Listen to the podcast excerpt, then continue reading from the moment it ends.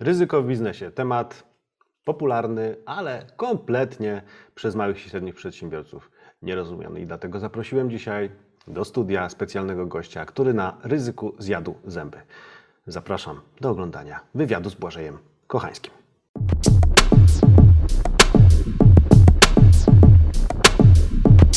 Dzień dobry drodzy Państwo. Zaprosiłem dzisiaj do naszego mini studia online'owego doktora Błażeja Kochańskiego, bo nie wiem czy wiecie, ale Błażej jest też doktorem, adiunktem w Katedrze Statystyki i Ekonomii na Politechnice Gdańskiej i to tyle jeśli chodzi o teorię, no bo w praktyce Błażej e, na co dzień jest ekspertem do spraw ryzyka, e, wspierający banki w tymże, w tymże obszarze.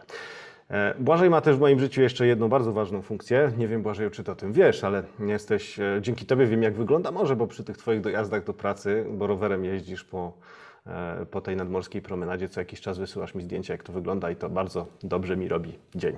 Także dziękuję. Dobra, Nie drodzy. Państwo. Cieszę się, że nie ma sprawy i że co jakiś czas takie fotki dostanę. Drodzy Państwo, mamy dzisiaj temat ryzyka, który, y, które w biznesie jest y, dość częstym zjawiskiem. Czy my y, tego chcemy, czy też nie, ryzyko zawsze nam towarzyszy.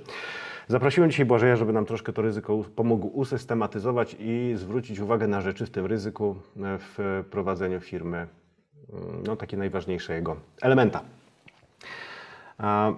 No właśnie. Ryzyko mamy i w życiu prywatnym, i w życiu biznesowym, a w życiu biznesowym najczęściej mierzymy je za pomocą pieniądza. No, muszę powiedzieć, że od życia prywatnego, od ryzyka w życiu prywatnym to ekspertem na pewno nie jestem, ale na szczęście ryzyko w firmie jest rzeczywiście prostsze pod tym względem, że ma wymiar finansowy, że po prostu mierzymy je w ten sposób, że ile pieniędzy możemy stracić, tak? Bo ryzyko to jest możliwość poniesienia straty finansowej. Także wszystko w firmie wprowadza się, sprowadza się do pieniędzy.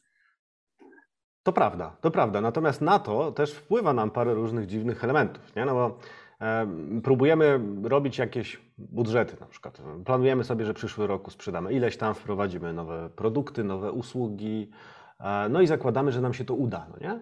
E, I teraz e, w jakiś sposób musimy odnieść się tutaj do, do ryzyka. Natomiast e, gdy patrzę sobie, jak funkcjonują małe i średnie przedsiębiorstwa, gdy, mm, gdy rzeczywiście robimy te, te różne prze- przewidywania do przodu, budżetujemy, właśnie wymyślamy, jak to będzie pięknie, to mało kiedy temat ryzyka w ogóle się pojawia, a uwzględnianie ich w biznesplanie jest, e, no nie ma go w zasadzie.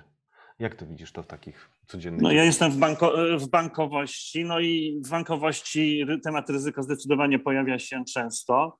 Y, Natomiast pojawia się też dlatego, że, że, że banki na, na wiele sposobów mierzą, zbierają dane. Tak? Jeżeli jest, jestem w, ma, w małej firmie, Mhm. to nie, jestem być może w stanie sobie wyobrazić niektóre złe zdarzenia, które mi się y, pojawią, ale nie jestem w stanie zebrać dużej ilości danych historycznych, na podstawie których mogę wnioskować, co jest bardziej ryzykowne, co mniej, no chyba, że będę patrzył na innych. Tak?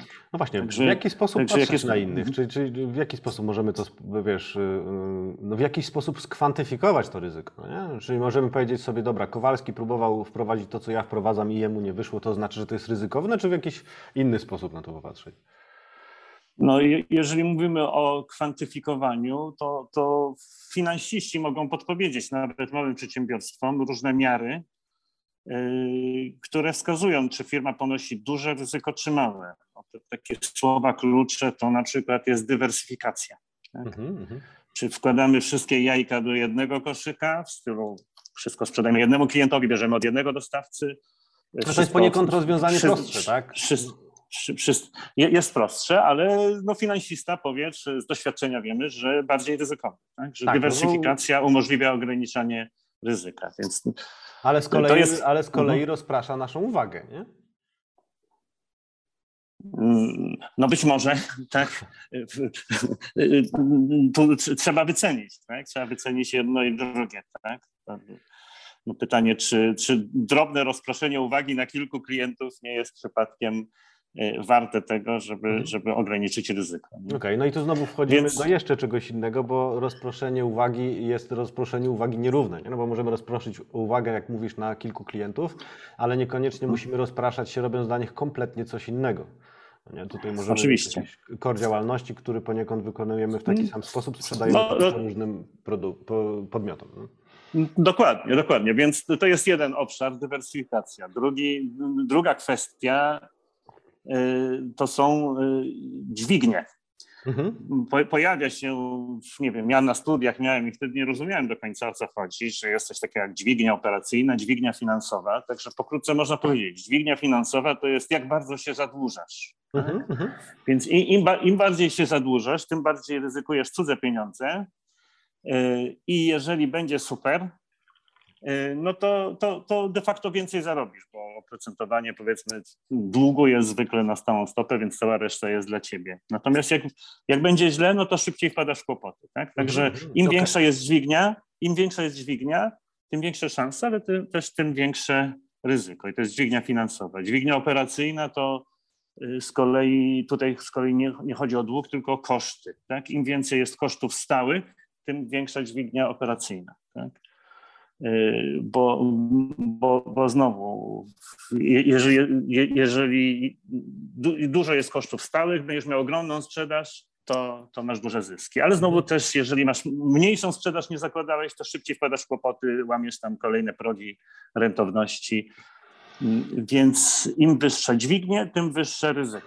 Tak? Mhm. No i to trzeba jakoś, jakoś, wy, tak. jakoś, tak, jakoś wymierzyć. Tak? Jeżeli czegoś jesteś bardzo pewny, pewnie m- możesz iść na dużych dźwigniach. Ale, jeżeli dobra, no to teraz zastanówmy się- Porażki, Zastanówmy się nad, wróćmy troszkę do tego, co mówiłeś wcześniej, nie? czyli, e, czyli te, ta dywersyfikacja, czy można też w jakiś sposób połączyć to z dźwignią, to znaczy próbujemy wprowadzić jakiś nowy sposób działania na rynek, nie? czyli możemy go, tak jak mówiłeś wcześniej, jeszcze zanim zaczęliśmy rozmawiać online, mówiłeś o tym, żeby testować to na jakichś małych partiach, czy produktu, czy, czy klientów, czy w ogóle no, nie wrzucać wszystkiego od razu do jednego koszyka, tak?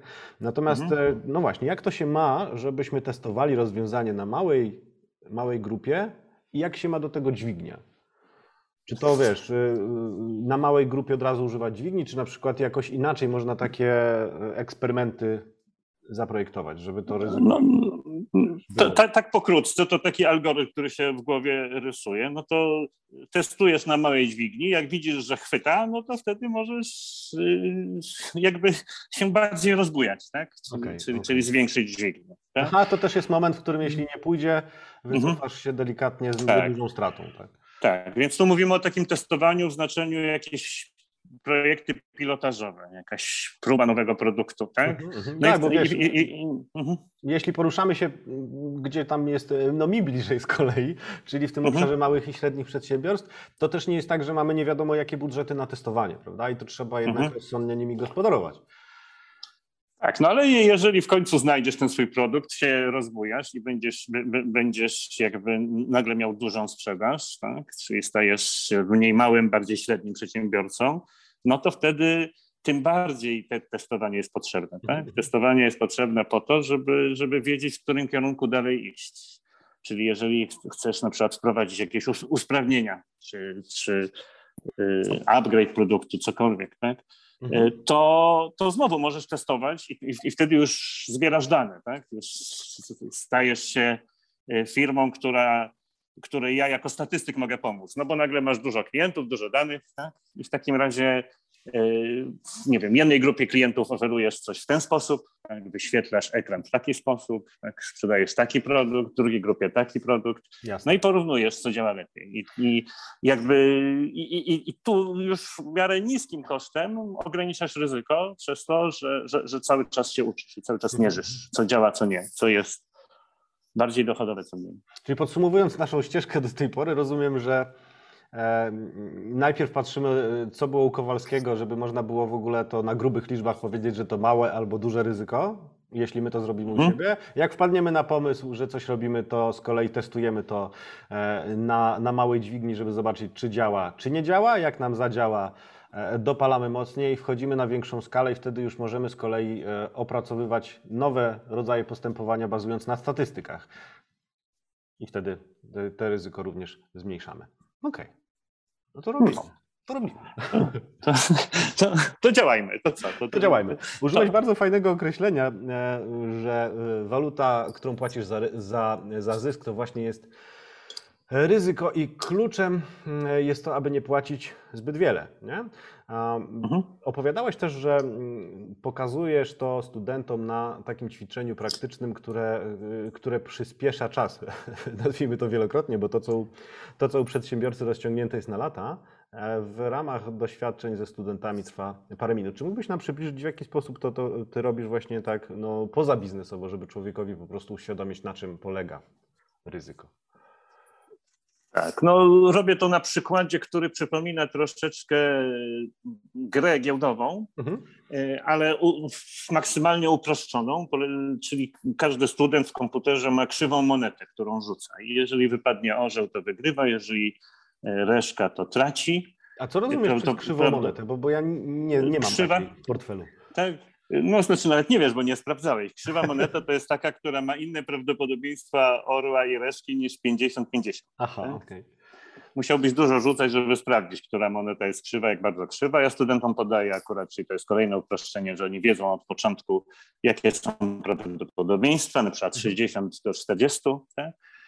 No i, i zasada jest taka, że mogą część swojego majątku, który dostają na początek, Mm, ryzykować, tak, obstawiać i, i jeżeli wy, wygrają, no to ten się po, odpowiednio powiększa zgodnie z zasadami, jeżeli nie, to, to się pomniejsza. Możemy kiedyś zagrać, natomiast y, o, o, co, o co chodzi w tej grze? Tak? W, tej, o, o, w tej grze chodzi o to, żeby pokazać y, kilka rzeczy, kilka ze statystyki rzeczy też, które tam omawiamy później ze studentami, ale jeśli chodzi o ryzyko, to trzeba pokazać coś, coś takiego, że jeżeli oczywiście ktoś w ogóle nie ryzykuje, no to nie wygrywa. Mhm. Tak? To jego majątek się nie powiększa. Ale jeżeli ryzykuje za dużo, to przegrywa. Tak? Czyli zasada jest taka, nie ryzykujesz, na pewno nie wygrasz, ale za dużo ryzykujesz, na pewno przegrasz. To y, wchodzisz po prostu w, w obszar y, bankructwa. Tak? Mhm, mhm. Y, I, I teraz